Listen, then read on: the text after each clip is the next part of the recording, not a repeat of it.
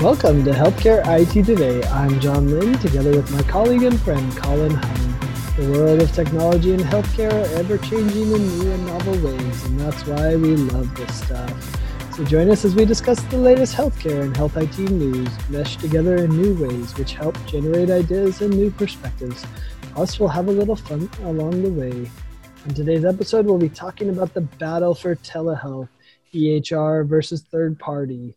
And be sure to follow the show on Twitter at the hashtag HITSM and our personal accounts at TechGuy and at Colin underscore Hung. Plus, check out our 14 years of health IT blog content at healthcareiTtoday.com. All right, Colin, where are you putting your money? EHR or third party? I don't think you can go wrong putting it on anybody at the moment. Telehealth is so dang hot, right? Like, doesn't matter if you're a third party, two guys in a garage, or whether you're an established player. Just telehealth is everyone wants it, everyone needs it, and uh, I don't think you can make a wrong bet right right at the moment.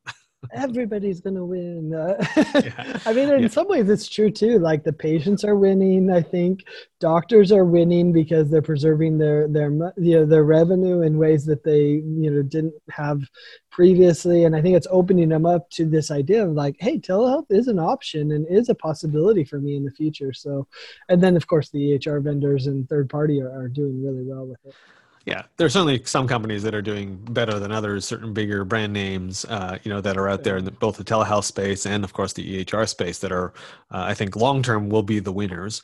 But uh, certainly right now uh, if you've got any solution uh, that works and can be implemented quickly uh, you know i think you're doing okay right now. So um, it's true but i think there is a battle that to me has really just begun. You know as covid hit people just did whatever was the kind of path of least resistance, if you will. So if their EHR vendor had a telehealth solution, they might have chosen that. If they'd already talked to a third party uh, telehealth vendor and maybe done some integrations or done some pre, you know, preliminary work, they went with that. So they just took whatever they could find and just implemented it. And now over the next year, maybe more for some slow organizations, we're going to have people go and say, okay, what do I need to really do telehealth the way that I want? Do I need an enterprise platform or do I not? Is my EHR going to provide it or not? And to me, that's where the battle is going to be. And interestingly enough, in the EHR world, we've seen this battle before because there was a lab system, for example, that you loved and was really great, and your lab loved it. And then the EHR vendor rolled out their own lab system.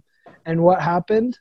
The lab systems got rolled over and the health system said oh i know you love it better than this new ehr developed lab system but guess what? I don't care. I don't want to support multiple vendors and it's good enough and so we're going to implement this so that we have one neck to wring when something goes wrong. And, and of course they touted integrations and, and things like that right? Which you know fair enough integrations is a valuable component of this but anyway, so I guess I'm arguing for the EHR right now. well, I mean, I, I, think definitely they're going to win more of their share than uh, than than not. Um, however, I think that uh, for some organizations, uh, having a third party purpose built solution will be the preferred one. And I say that only because I think there will be some organizations who will see telehealth as just a function of their operations and I think there you're absolutely right. It doesn't really matter, you know, who I go with. I might as well go with an EHR, my EHR vendor, because I'm already working with them. I already have contracts with them. It's easier.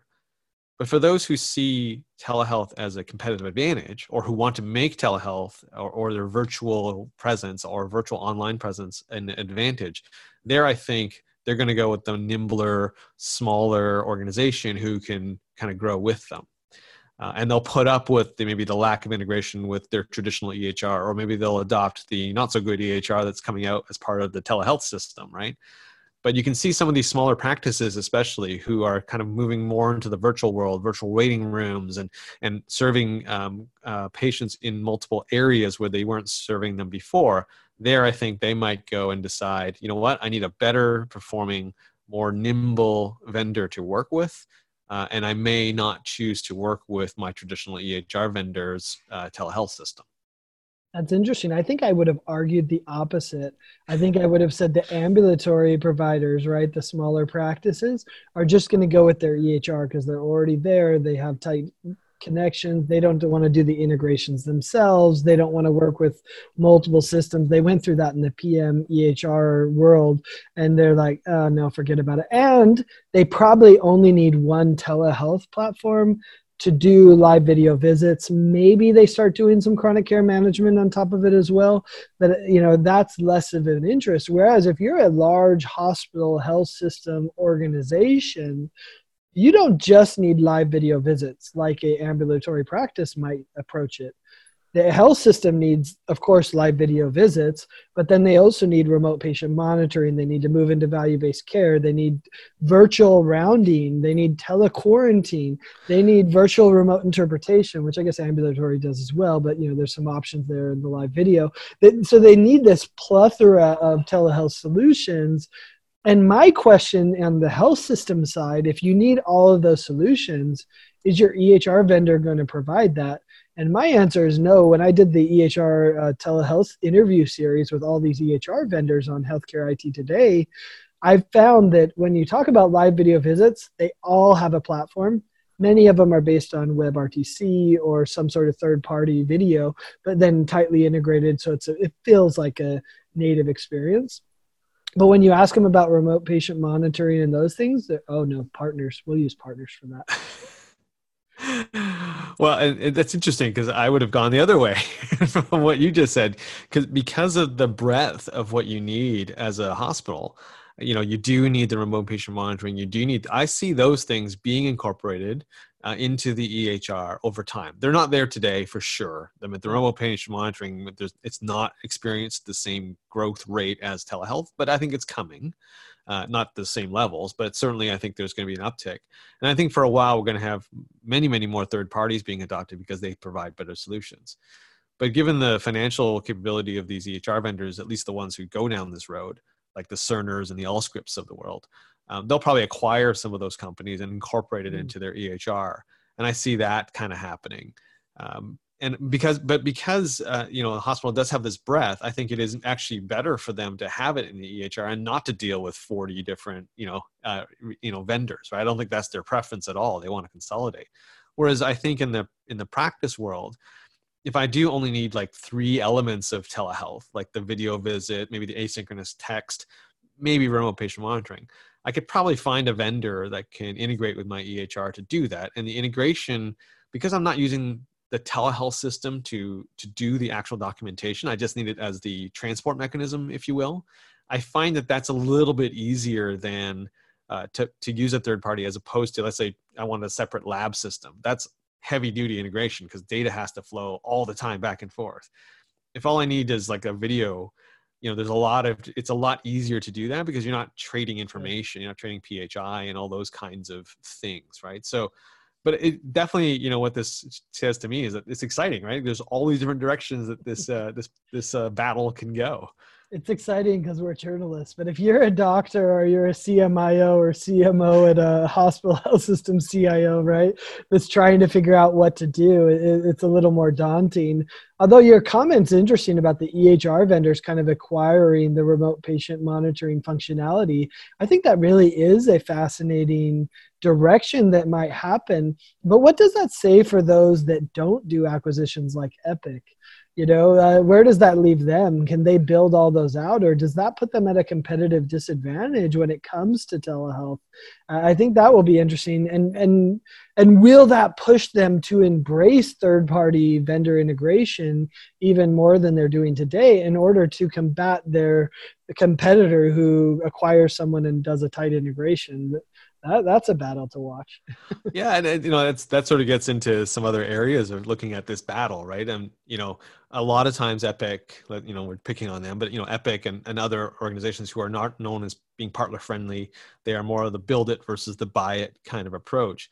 Uh, you know, a lot of ERP vendors were like this in the early days, right? SAP, a walled garden, right? Uh, if you uh, and but now you look at them and go they've had to they've realized that their sprawling enterprise system is so big and so immobile that they've had to partner with certain organizations in order to get that nimbleness back. They just cannot hire enough developers. They cannot build enough things fast enough to satisfy every requirement. And over the years, they've had to lower those walls. I wouldn't say SAP is partner friendly. I don't think anyone would say that, but they are much more partner friendly now than they were 20 years ago when they first started because they tried that same path. They tried to build everything. And for a while it worked, right? Because you did want that tight integration. But as things change quickly, especially in these sort of peripheral areas like telehealth, uh, where it's not, I won't, you know, today it's not core. Um, maybe it will be very soon, but but it's something where you can go, well, I can cleave that off. It's really easy to peel off. Um, I think maybe this is the start where they go, okay, you know what, we need, maybe we should partner. Um, I don't. I'm not going to lay a bet on that. if you're going to ask that, John, with that pick, but I certainly think that could be the start or something like that. Um, and there's certainly yeah, some parallels in other industries. I've talked to some vendors who said that Epic actually is the most friendly uh, partner from an integration standpoint. Although they said that's not saying much for the rest of the industry, which is interesting. And, and I would say there's probably some SAP partners that are really happy because they've been really successful. I think they've kind of picked and choose who they like to partner with and who they don't. And I that's where I think this battle gets really interesting is that we all agree that a tight EHR integration is valuable to a telehealth system. Like, why should I be scheduling an appointment in the EHR and then scheduling telehealth in a separate system? Like, that doesn't make any sense to anyone. And so, the interesting battle point here to watch is will EHR vendors facilitate third party integrations when they're offering a competitive product to that telehealth solution. And so, you know, I, have heard stories already in the past few months where a third party telehealth vendor was talking with a customer. The customer had essentially chosen them when they were on the phone with the EHR vendor to do the integration. And the EHR vendor says, wow, you should just go with our solution. and you're like, no, the customer already made the choice for the third party vendor and the EHR vendor's kicking back like that. That's that's a little and I think that will scare many CIOs from going the third party route because at any point as we saw in the Twitter days, uh, which you and I are familiar with, uh, they were friendly with third parties until they weren't and then when they weren't they cut it off and killed many of those companies. So i think that's a fear that many of them have. And if you're not a large enough hospital health system that's a scary thing to think about when you don't have the power to go to your ehr vendor and say you better integrate or else. No it's true. I mean they could definitely close it off. But i think that's another aspect of the battle right? Like if if if you're i mean we know that there the switch market for EHRs is small, right? It's not as big as everyone thought it was going to be. That's but you know, but it, you know, eh, eh, if if that one vendor is not doing the things that you need as a hospital or as a practice, then at some point you're going to go, you know what, I need to move to somebody who is that. And there, will, I think there will always be someone out there who is the antithesis of a walled garden, right? Who who is going to be more partner friendly and who wants to be open and and and and uh, and those kinds of things. So I think at least I hope there will be choice for everyone to kind of choose a a strategy along with choosing the features and functions. Um, mm-hmm. But I think again, I think just over time, those companies, the EHR vendors, anyways, um, will just get too big to be the jack of all trades. They just cannot hire enough, and they just cannot be nimble enough to keep up. And at that point, it's going to affect their bottom line. And I think at that moment, that's when they go, okay, you know what? We need to pick maybe a few partners to work with. Maybe we'll open the doors completely. Uh, and I think that will happen if it's not happening already, right? See, and I think in the ambulatory space, I, I think there's it's different than the hospital space because I actually could see ambulatory practices switching EHR based on telehealth and mm. that's a fascinating thing that wouldn't have happened six months ago, right? Like True. no one looked at your telehealth offering as a way to solve you, you know, or as part of your EHR selection. I don't think that's as true in the hospital health system side. I think they're right. big enough that they're like, no, I'm not switching because of telehealth. I don't ever see that happening.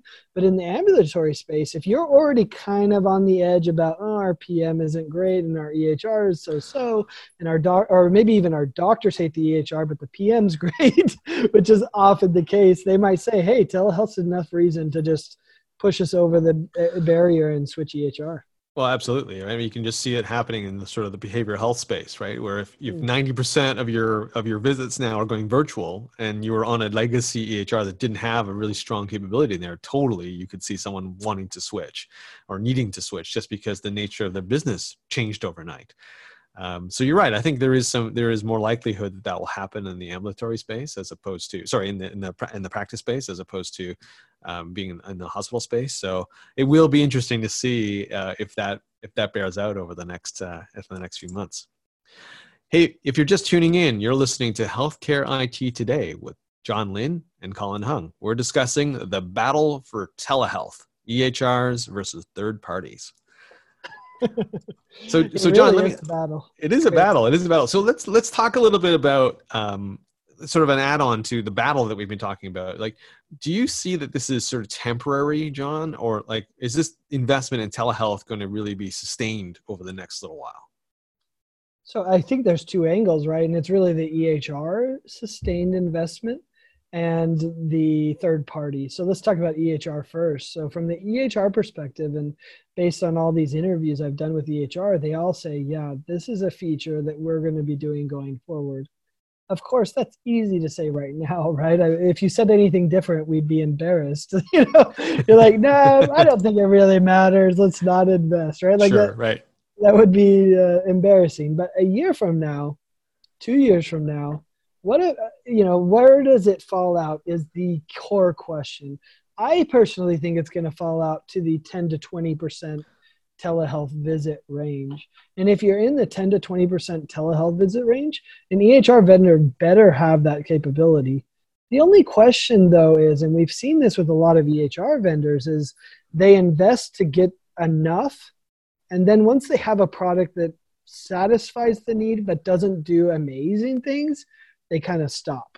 Right. And I, I, that's my prediction for EHR vendors, at least the majority of them, is they're going to invest until they stop hearing massive complaints, but they won't continue investing to create an innovative, uh, you know, offering on top of telehealth, which automates the documentation and creates these amazing workflows that improve the patient experience and and all of that. So I guess I predict that the EHR side, at least, will just invest partway until they kind of satisfy the need for live video visits and then stop.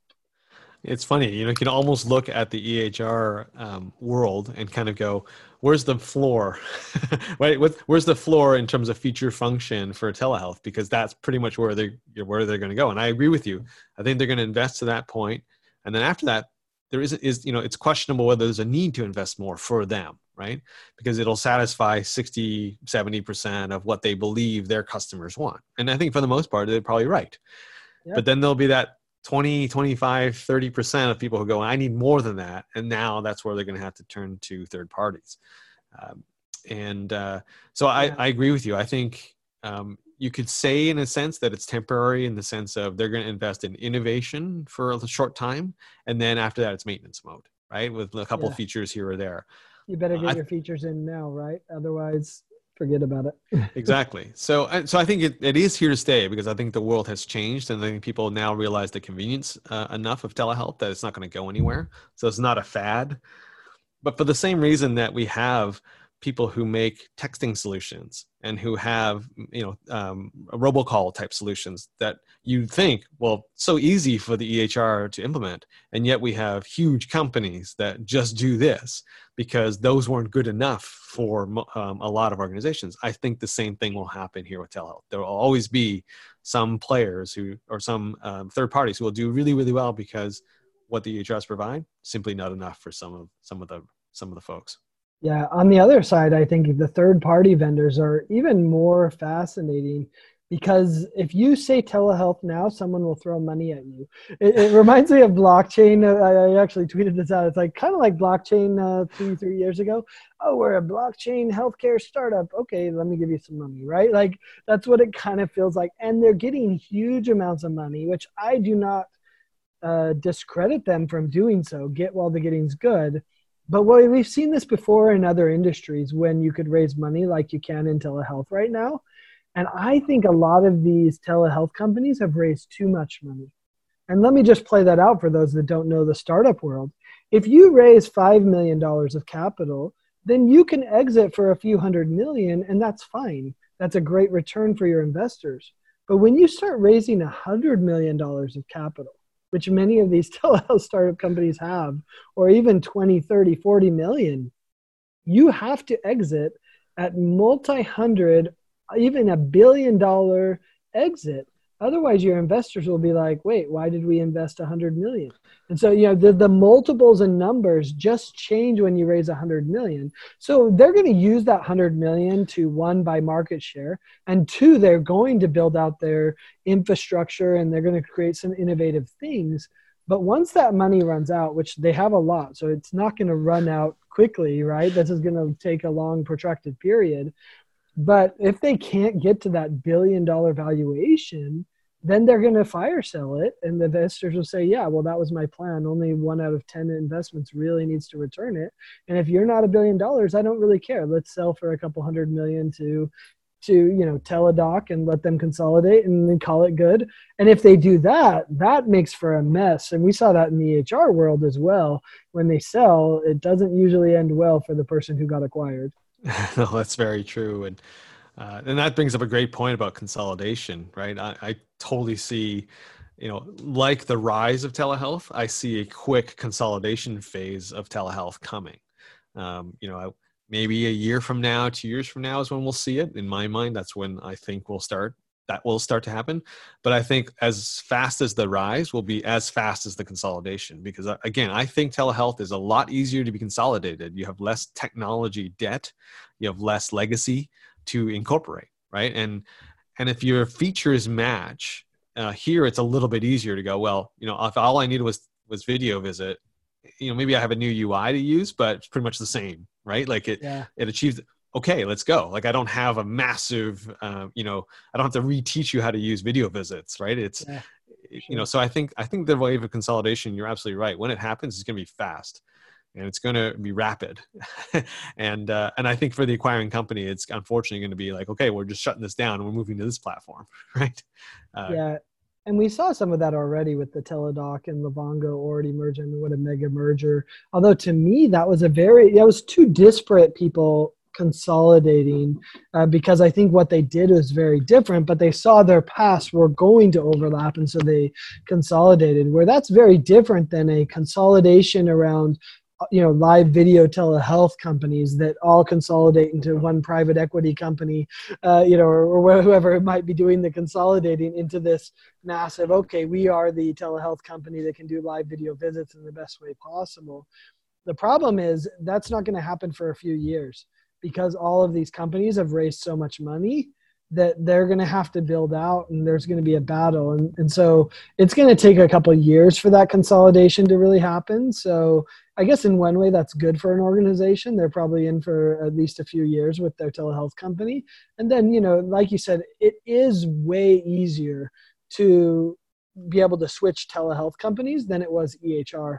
I mean, I think about the stories I heard from Allscripts consolidating EHR companies, and they're like, "Oh, I just got this EHR, and now I got to switch." That was frustrating to many practices.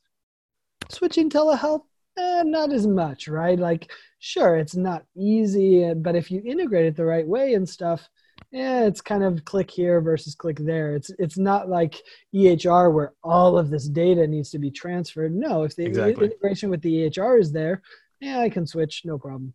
Yeah, I think the switching costs of telehealth is a lot lower, which is going to make consolidation when it happens a lot easier for the end users.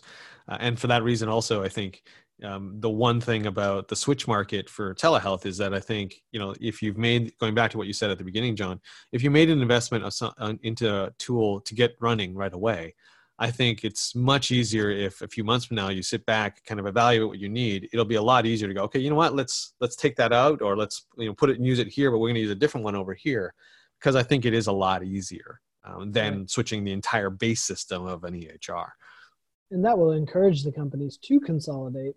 You know, I think that's why we haven't seen some of the EHR consolidation that I think we thought we might see, is because switching costs were so high.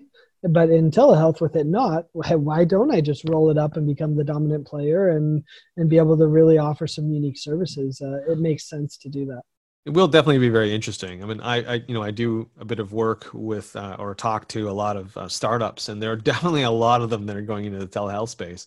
But I kind of chuckle because it's it exactly is mirroring the EHR space. Of course, no one thinks that, but you know, having observed it, you know, I, I look at it because you know I, I, was talking to one company who shall remain nameless, uh, who created a telehealth solution to help people with a very specific type of physiotherapy. Like that is their hmm. solution, right? They niched wow. it. But you can think about that. So you're a telehealth provider that provides telehealth to this very, very narrow set of patients for a narrow treatment, and you do it awesome. Like they, it was amazing what they were doing. But I'm going like, what's the market for that? That's, that's maybe 10 million, 50 million at the most. And you know, you own it, great. But like, like how how how ripe for a consolidation are you, right? And that actually is part of their plan. I, I don't blame them. But but there's so many of those now. Like there's one that's you know there are, there are some out there that are specific to gastro and they're specific to internal medicine and like wow that's great. But you know how big is it right? how big is that? Yeah and we did we should have seen more of that in the ehr world right? Like why isn't there an obgyn specific ehr I, that never made sense to me why someone didn't go that route and a few other specialties. And we've seen it in telehealth in some areas i think it does make sense like wound care for example which is a very expensive problem and requires a certain level of specificity and quality of video and picture. So i think there is a case in a very specific areas but you know i think we're going to find some of them you're like wait what's the value proposition there? And is it really that worthwhile and then as more hospitals and health systems just gobble up every practice they're like forget about it. We're not using this specialty specific. We already have three telehealth platforms. Choose one of them. Well it's definitely going to be fun to be a journalist and be on the sidelines and watch this battle unfold john. But unfortunately we're out of time this week for another episode. So thanks to all of you who tuned in to this episode of healthcare it today you can find out more details about our show by checking out the programs page on healthcarenowradio.com. And please share your voice and engage with the community at healthcareittoday.com and on Twitter using the hashtag HITSM. I'm Colin Hung with my friend and Health IT collaborator John Lynn. Thanks for listening and have a great week.